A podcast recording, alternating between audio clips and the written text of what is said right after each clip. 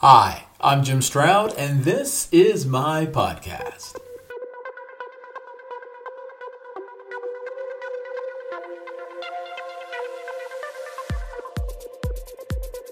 Believe it or not, scientists connected three human brains together and used that connection to play Tetris. Immediately, I imagine how such technology could be leveraged for good. Paraplegics could use it to enhance their communication. Can you imagine if Stephen Hawking could have passed on his knowledge this way? Could this be used to verify whether or not someone is truly brain dead? Could prosthetic limbs be controlled by thought? Ooh, what about secret agents like James Bond or Jason Bourne reporting to their headquarters not only what they see, as with futuristic contact lenses, but what they were thinking the moment they saw it? Ooh, the possibilities.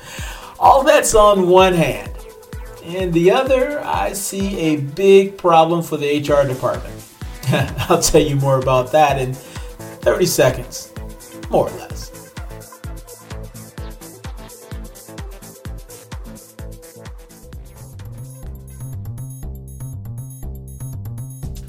The fourth annual Evolve Summit is coming to the Czech Republic November 13th and 14th, 2018. You do not want to miss the greatest recruiting and sourcing conference of CEE. Three stages, 28 speakers from around the world, presenting workshops and lectures on the future of recruiting, gamifications, chatbots, recruiting analytics, and so much more. For more information, visit the conference website at www.evolvesummit.cz/en. Here's a quote from CNET where I read about this three human brains connection. Neuroscientists behind a project called it BrainNet, a multi person, non invasive, direct brain to brain interface for collaborative problem solving. In layman's terms, researchers from the University of Washington and Carnegie Mellon University figured out a way to connect three brains still attached to their human hosts and have the owners of said brains make collective choices together without speaking. And they tested it by playing Tetris because, of course, they did. The term, excuse me, the team used electroencephalograms, EEGs, to record electric impulses from two human brains and transcranial magnetic stimulation, TMS, to deliver information to a third brain. The end result? An interface that allowed three human subjects to collaborate and solve Tetris problems using brain to brain communication. End quote. Scientists have been experimenting with brain to brain communication for a long time. Uh, the very first time I heard about it was uh, three years ago, uh, and I found the article uh, where I originally read it. Uh, it was back in uh, 2014 from Daily Mail. here's a quote from the article. scientists have sent a mental message from one person to another 4,000 miles away in what they claim is the world's first successful telepathy experiment. They connected one person in Mumbai, India to a wireless headset linked to the internet, and another person to a similar device in Paris. When the first person merely thought of a greeting such as ciao, Italian for hello, uh, the recipient in France was aware of the thought occurring. End quote. The article goes on to say, quote, the experiment was carried out by experts from Harvard University who claimed it shows technology can be used to transmit information from one person's brain to another. Now, 2017, last year, a lot of this type of brain machine interface technology uh, started hit the mainstream. Uh, Facebook uh, was working, uh, still working, on brain computer interfaces for typing and skin hearing. Yeah, skin hearing, look that one up. Uh, Elon Musk launched uh, this venture called Neuralink, uh, which was uh, designed to merge uh, the human brain with artificial intelligence. And then there's Bryan Johnson, uh, founder of Kernel, a company that is exploring how to build and implant chips into the skulls of those with some form of neurological disease and dysfunction in order to reprogram their neural networks to restore some of their lost abilities. Now, Bryan Johnson has emerged as one of the most eloquent evangelists of reinventing the human brain.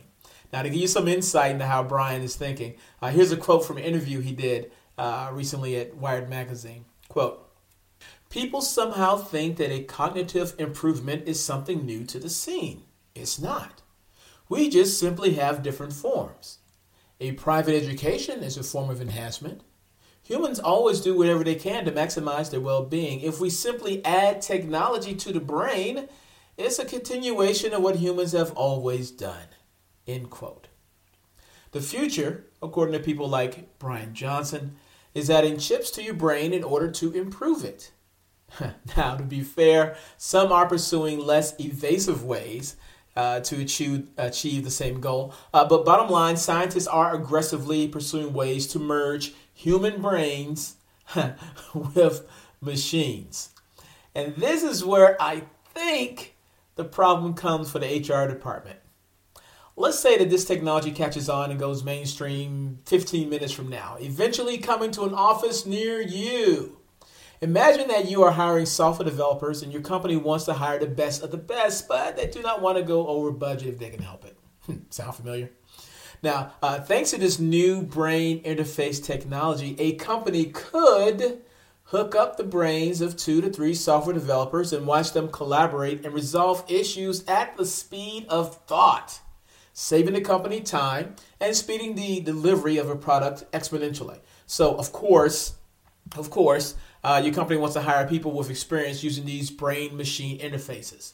But, but, but, but, but, but, but, but, but what about the people who prefer not to have machines hooked up to their brains while they work? What about them? If you give these uh, passive candidates an assessment on their skills, they will prove that they are experts in what they do and can deliver on whatever date they agree to uh, as far as delivering uh, the goods on, on software development. Uh, it just won't be it just won't be as fast as the software developers who are hooked up to the brain machine interfaces. As a result, uh, the hiring managers, well, they prefer not to hire uh, those people, the ones who refuse to work with the brain machine interfaces. Now, before long, I can see it happening. Before long, people who do not use these brain machine interfaces find it increasingly harder to find work. Discrimination lawsuits are filed. Uh, people start leaving negative reviews on Glassdoor and other employer review sites accusing your company of unfair hiring practices. Internal memos leak to the media. Stock prices plunge. Oh, it's a mess. And it's a mess that HR will have to deal with. Not today, not tomorrow, but one day and soon.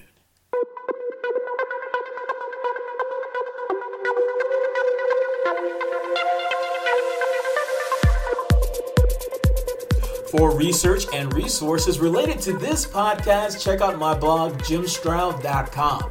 And while you are there, uh, be sure to subscribe. It's it's good for the environment. okay, until next time, remember I'm Jim Stroud, and that fact alone, well, that fact plus $5 gets me coffee at any Starbucks anywhere in the world. Hi, I'm Emma. And I'm Joe. And, and we're, we're, the, the Professional, Professional, Book, Book nerds. nerds.